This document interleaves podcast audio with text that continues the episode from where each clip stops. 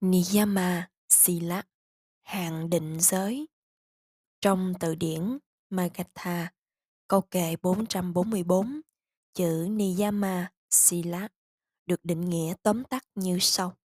Giới phải được thọ trì vĩnh viễn là Yama Sila. Giới không được thọ trì vĩnh viễn mà chỉ thỉnh thoảng là Niyama Sila. Cách gọi tên Yama Sila và Niyama Sila có nguồn gốc ở Bà La Môn giáo. Không sát hại, không nói dối, không trộm cắp, không tham đắm trong dục tình thấp kém, không thọ lãnh vật thực bố thí. Năm điều này là Yama Sila. Phải được thọ trì trọn đời.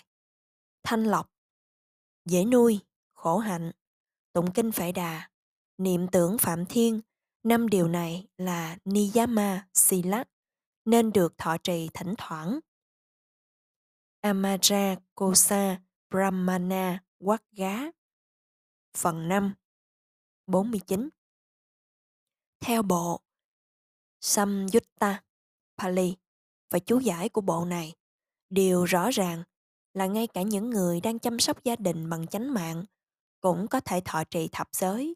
Do vậy, quan điểm những người nên thọ trì thập giới chỉ khi nào họ có thể từ bỏ vàng bạc của họ mà không chút luyến ái như người thọ.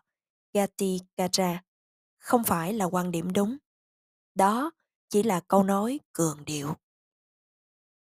Hơn nữa, trong 10 phận sự của vị vua được nêu ra trong Mahawamsa Chataka của Asiti Nipata.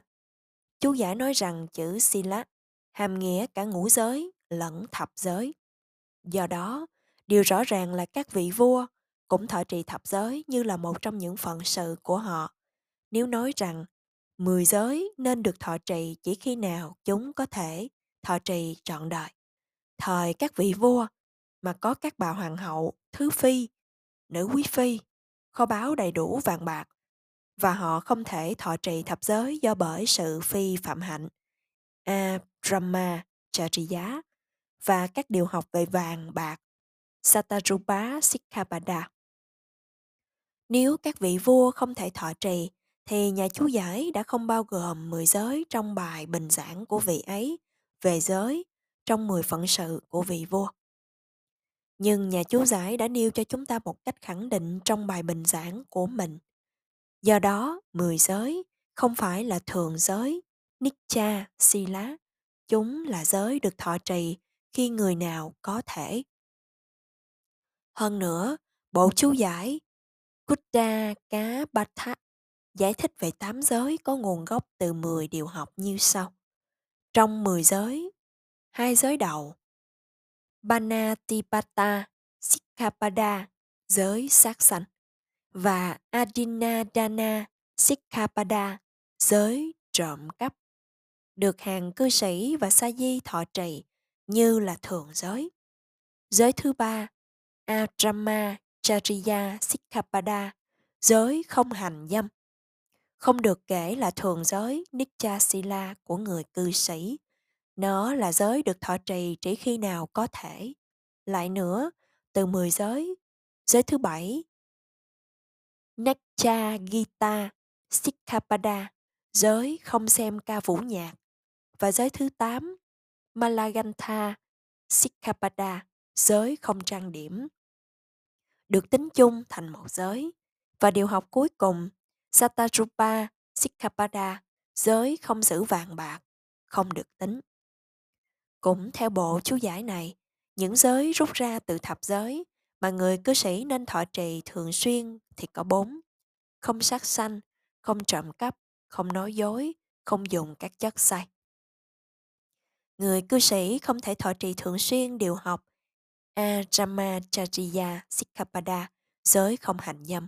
Họ cũng không thể thọ trì thường xuyên các điều học Vika Lathojana, Nikcha Gita, vân vân.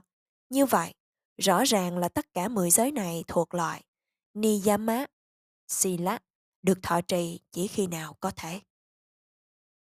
Mặc dù trong bộ chú giải Kuttaka Bhattha có đề cập rằng Jatarupa Sikkhapada là giới đặc biệt dành cho các vị sa di. Phạm giới sẽ không bị trục xuất giới khỏi đời sống sa di. Vì trong chương Maha Khandaka của bộ Vinaya Mahawakapali, Đức Thế Tôn đã ban hành 10 điều trục xuất dành cho vị sa di.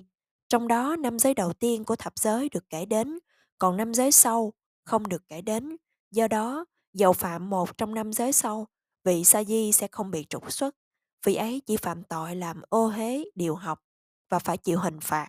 Nếu vị sa di thực hiện hình phạt do ông thầy đưa ra như khiên cát, gánh nước, vân vân, thời vị ấy sẽ trở thành vị sa di tốt, hoàn toàn hết tội.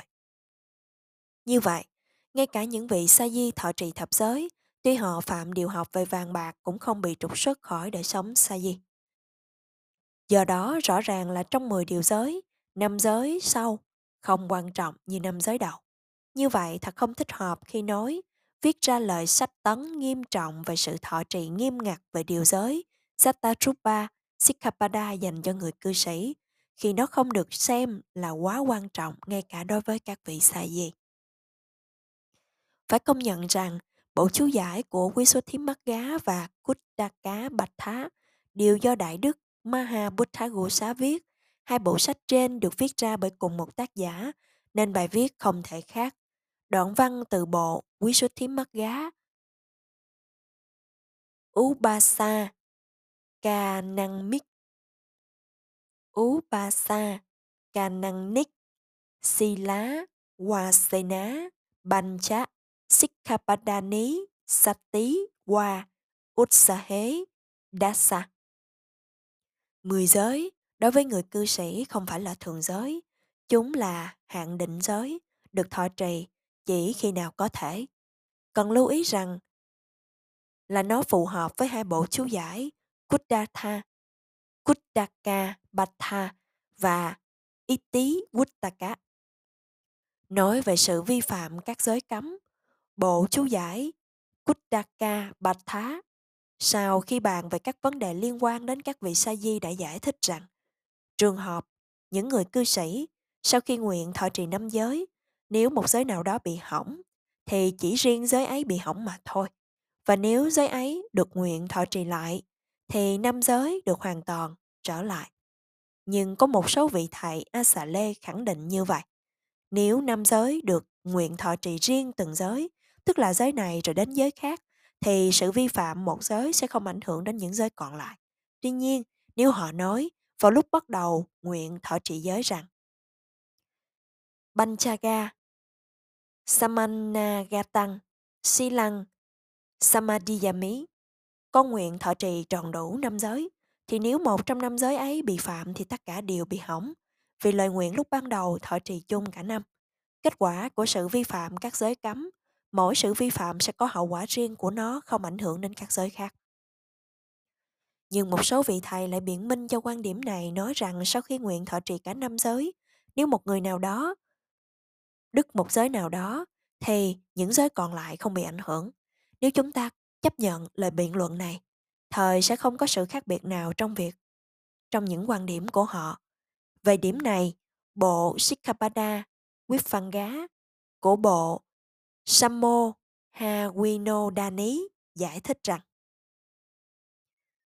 Gahatha Yang Yang, Vitik Khamanti Tam Tadiwa Khandang Hồ Tí Thì Giặt Tí Awasesang Na Thì Giặt Tí Kasma Gathatha Hí Ani Bhatha Sila Hồn Tí Yam Giam, Sắc Khôn Tam, Ta Đê Hoa, Gopenti.